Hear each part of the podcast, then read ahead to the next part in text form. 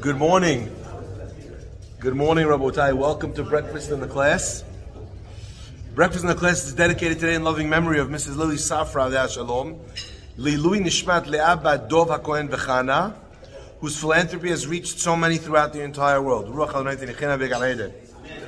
in the Class is also dedicated in loving memory of Sammy Sayed, Aleh Shalom, Lilui Nishmat Shlomo Ben Rivka, sponsored by his son, Isaac Sayed. And finally, as well, the week of cold brew is dedicated loving memory of Sammy Sayed.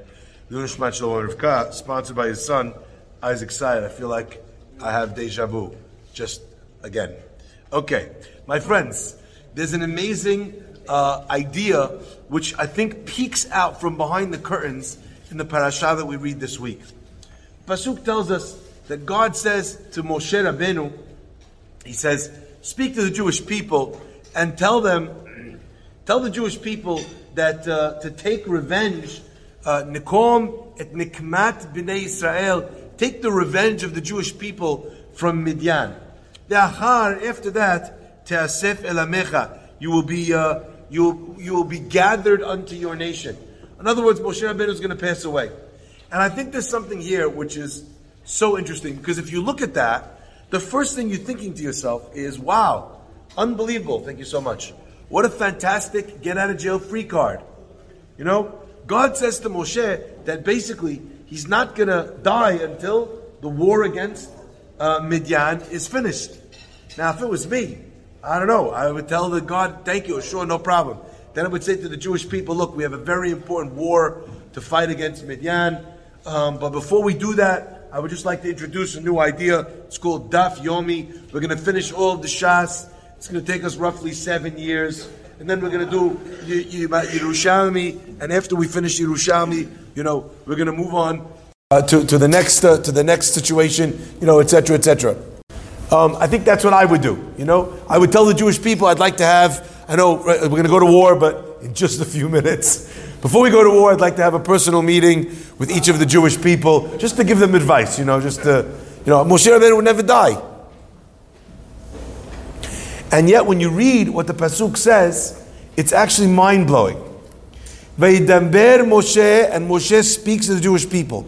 Now we're familiar because we're uh, very, very wise people in this uh, keilah. We're familiar that there's different words in the Hebrew language that represent speech. Vayomer is not the same as Vayidaber. What's the difference? Vayomer is when you speak softly. Vayidaber is when you speak harshly. Kotomar. So you should speak to the house of Jacob to the women, and so you should didaber lebnei Israel. Speak harshly to the men, put them in their place. Okay. Now, my friends, Moshe Rabbeinu is speaking to the Jews, and he's not saying, "Look, guys, what do you think? War? No war." he doesn't say it that way. He speaks harshly to them. He says, For any of you who are Israeli, you'll know the word what does chalutzim mean? There's streets all over Israel called hechalutzim. What does that mean? Pioneers. Pioneers. The ones who come first. Like, let's go, let's get this done. Find people, leaders, uh, people to go out and fight the war. And what does he call the war? Not what God says. God said to Moshe, Nikom Nikmat Bnei Israel. Let's take the revenge of the Jews. After all, so many people died in the plague you know, let's go get let's go get some revenge, get some justice from uh, from from Midian. What does Moshe Rabbeinu say? Nikom nikmat Adonai. Moshe turns this into nothing more, nothing less than a jihad, a holy war. This is the revenge. We're avenging God's honor. Allahu Akbar. Let's go. Now, to me, that sounds very strange. You know, Moshe Rabbeinu, you have a chance to extend your life.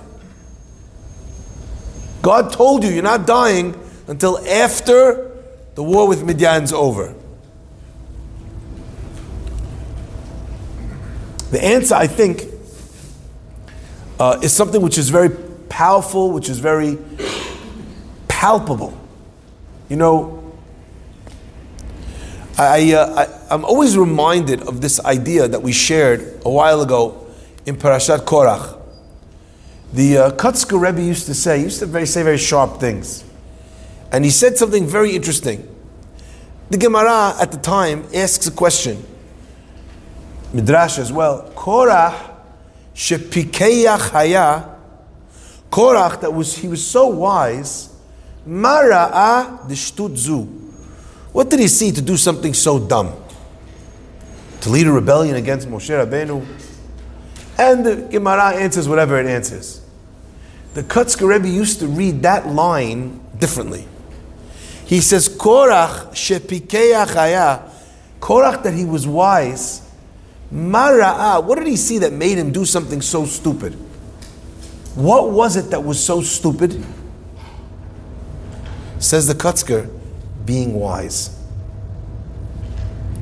Sometimes we're too smart for our own good.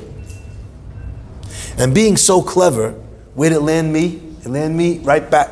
All these guys that they think they're beating the system, they figured out foolproof way market. Everyone else is a dib. I know how to invest in Bitcoin and not lose any money. I know. I figured it out. I'm so clever. I'm so wise. What did Korach see that made him so stupid that he thought he could be so wise? I'm sure everybody knows someone like that. They think they're smarter than everybody else. They think they have everything worked out. Then you see the guy fall. And you have to do everything you can to kind of hold in the, told you so. you have to hold it in. You have to repress it. You have to kind of look solemnly and make like you feel so bad for him. But inside, you kind of like, you know, you were so smart, smarter than the rest of us.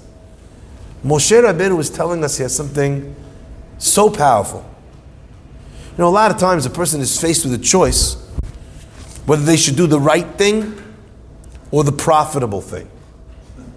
The right thing or the thing that they think is going to work out best for them.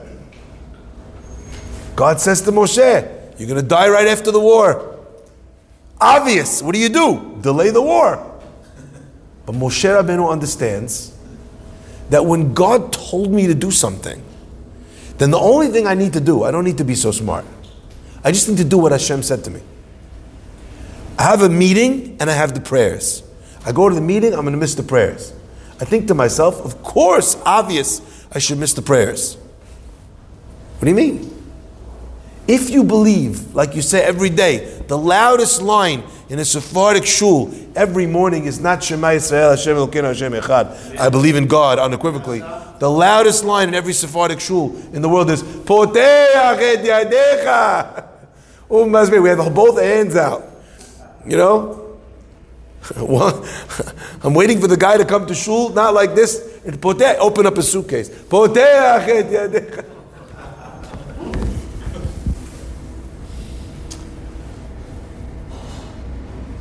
If you if you trust in God, if you believe in God, and God tells you that this is what you're supposed to do, you don't have to think about what the smartest thing to do is. You have to think about what the right thing to do is.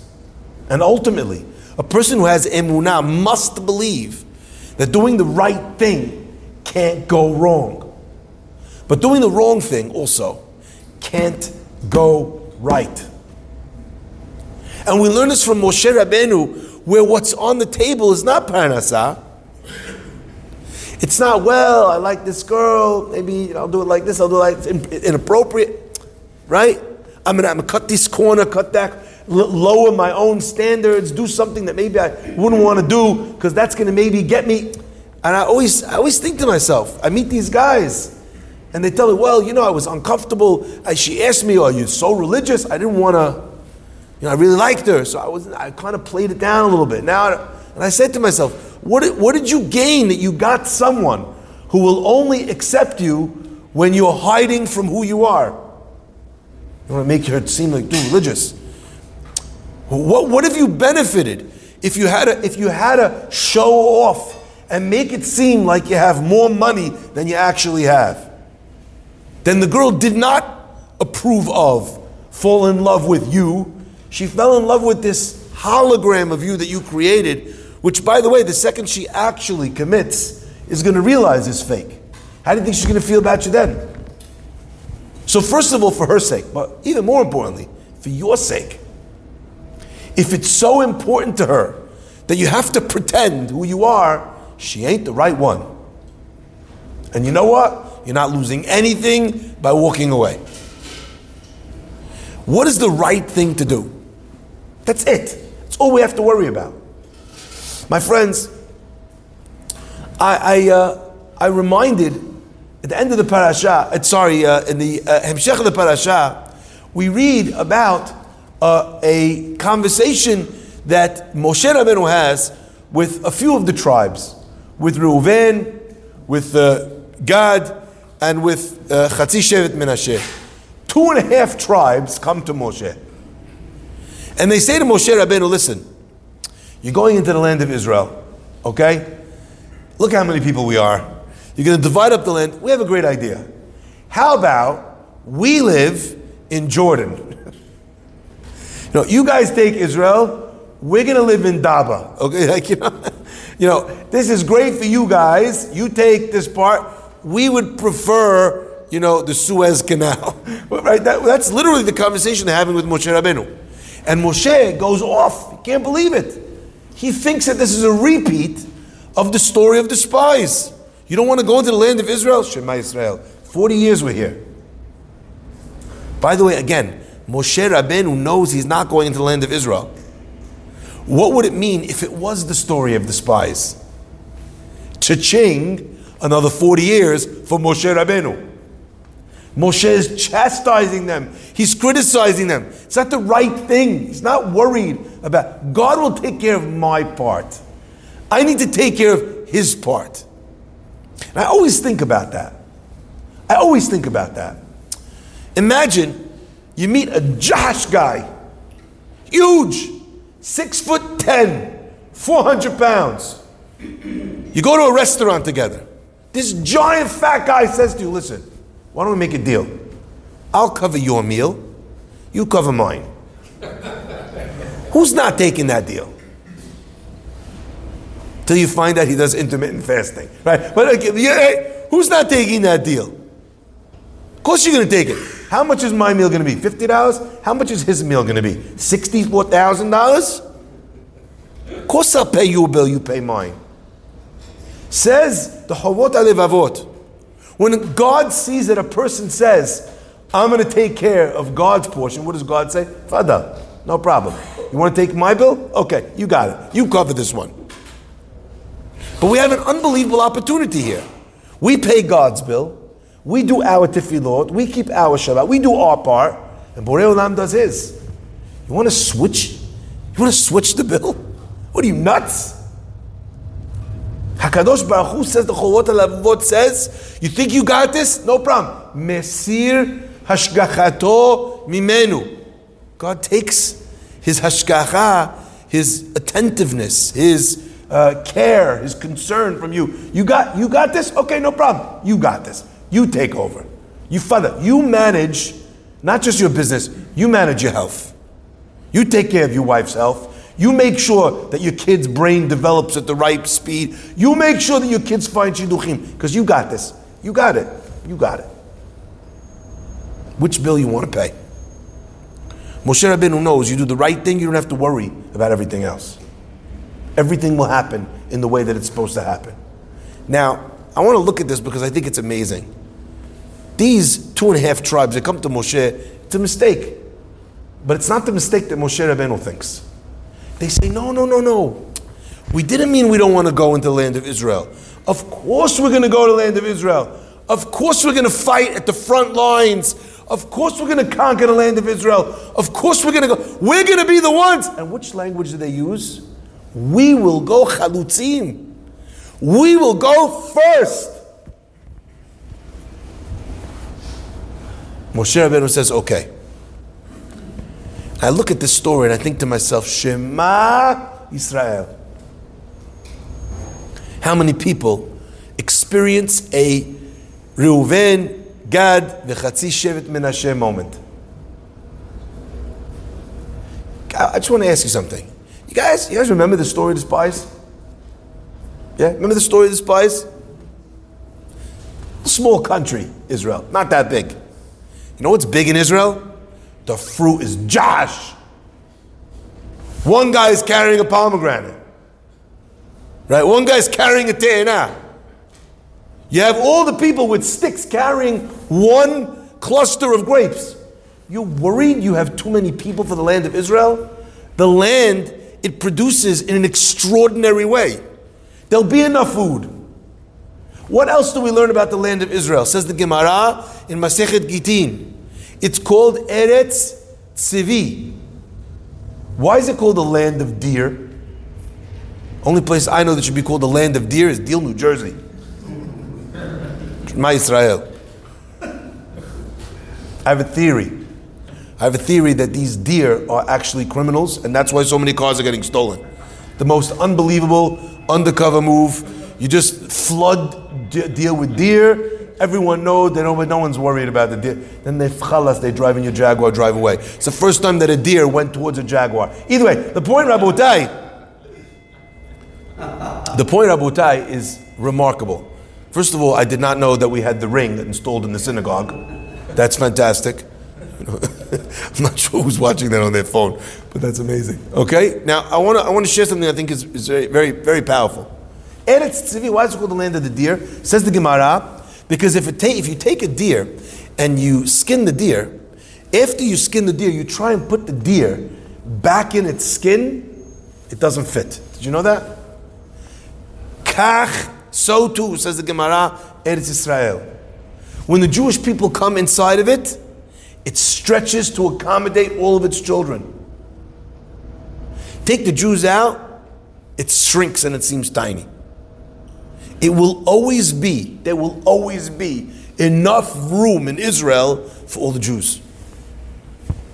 The Gemara says it, Le'olam. Never did a person say, Sar li makom. I don't have enough space in Yerushalayim. Obviously, I think that means a little while ago. Today, Jerusalem is very tough to find real estate. If you ask my son-in-law, who's still trying to find an apartment, I'm not sure if he would echo the lines of that Gemara. But the point, my friends, in time of Bet HaMikdash, when things are going the way it's supposed to, Eretz Israel stretches, accommodates everybody.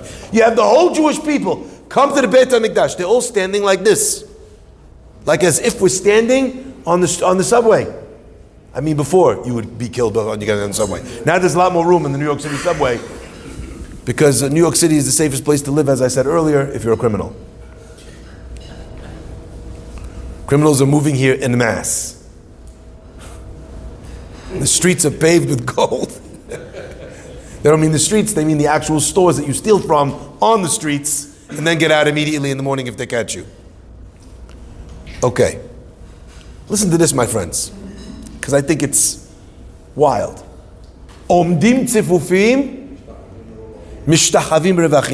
Because everyone's standing, there's no room. All of a sudden, the Kohen Gadol says, Baruch Sheikh. God, he says the name of God right? Everybody bows. Now, how much room do you take when you're standing? This much room. How much room do you take when you mishtachavim? This much room. That's a lot more room. And still, mishtachavim revachim. When they would bow, there was space. And this always bothered me. Because I think that the experience should be consistent. It should be omdim revachim, you stand up, you got room. You bow, you got room. Why is it omdim tzifufim? Stand, it's tight. Mishtachavim revachim. Now, when it's a miracle, now you have room. You should have room when you're standing. That's also the same miracle. And I think the answer is, my friends, that Borei Olam does miracles for people who are willing to look a physical impossibility in the eye and say, I have faith. So when you're standing and you're just standing, that's okay. You're not making that much of a. But when you look around and you say, there's no way this is going to work anyway, but how are we all going to bow? How's this going to work? Umishtachavim revachim. That's when you get space. So when a person is in a situation where they have to do the right thing or the profitable thing.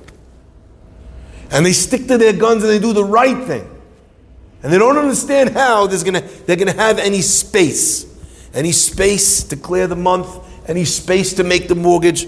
Then Borei Olam says, I got you. Mishtachavim, revachim. And not only am I going to make it possible for you to bow, tzifufim, I'm going to give you extra space because I can. And you trusted in me. And for me, a dollar is the same as a billion dollars.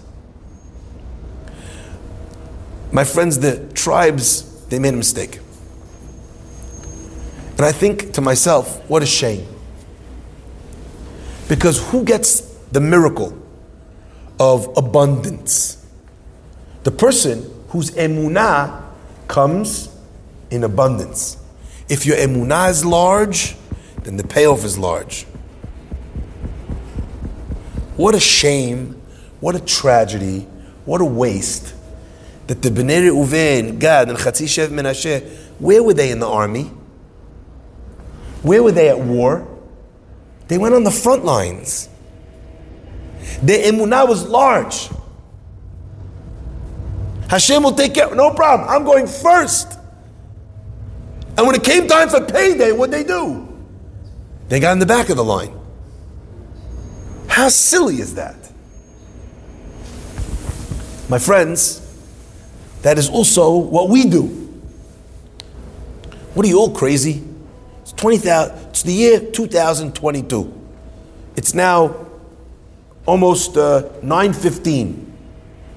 You're still in the Beit Knesset. You got up early to pray. And instead of running off to work, what did you do? You came downstairs to hear words of Torah.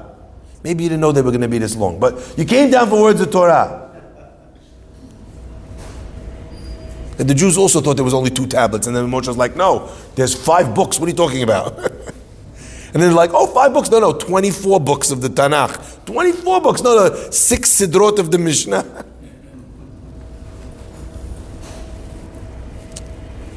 You're paying the price. You're keeping Shabbat. You're eating kosher. What a shame to be front of the line in the effort, in the emunah, and then when it comes for the payday, to expect the back of the line. You see, that's the challenge here. Normally, what's harder? To think something or to do something? If thinking got you in shape, everyone would have a six pack. The problem is that a six pack doesn't come from thinking, a six pack comes from crunches, a six pack comes from running, a six pack comes from that very weird elliptical machine where you look like an alien, okay? That's where the six pack comes from. The hard work. What an irony that we're doing the work, the deeds, the action of a Jew. We're going first into battle. But when it comes time to reap the reward, we don't expect things to go right. We're not expecting God, not because He owes us. He doesn't owe us a thing, right? Even if we did everything for God, we still wouldn't scratch the surface of what we owe Him for how He takes care of us, gives us life, gives us all the blessings. But we should expect good because God is good and God loves us and I'm trying to follow in his ways, and I'm going to use the beracha that comes to me for the sake of avodat Hashem itbarach, for kiddush Hashem. Expecting things to go right is the last part of the emunah story, and what a shame to read the whole bit, and then right before you get to the amazing ending of the book, you take the book and put it aside and start reading another book. Finish the story get paid. What a haram that they did all the work, and then where did they go? They got a portion not in the land of Israel. Hashem should bless us. Be'ezrat Hashem, we should be zocheh in our life, in our Torah, in our mitzvot, in our tefillot, in our tzedakah, in our midot, to always take incredible steps forward, to go first into the army, not to follow anybody else, but to be trailblazers. But not to forget when it comes time to get paid. In our parnasah, in the office, in, in the house, to be able to look up to HaKadosh Baruch Hu and say, I know you got this. I'm not worried. It's coming. Great. It's going to be amazing. Because if you, if you slink out then, if you're ready to take second best then, God says, I'm so sorry, I had the check in the hand. and then you didn't expect it, and then you didn't come collect it. Come forward, ask, eyes wide open, Be'ezrat Hashem, ye shall receive. Baruch Adonai Le'olam, Amen v'Amen.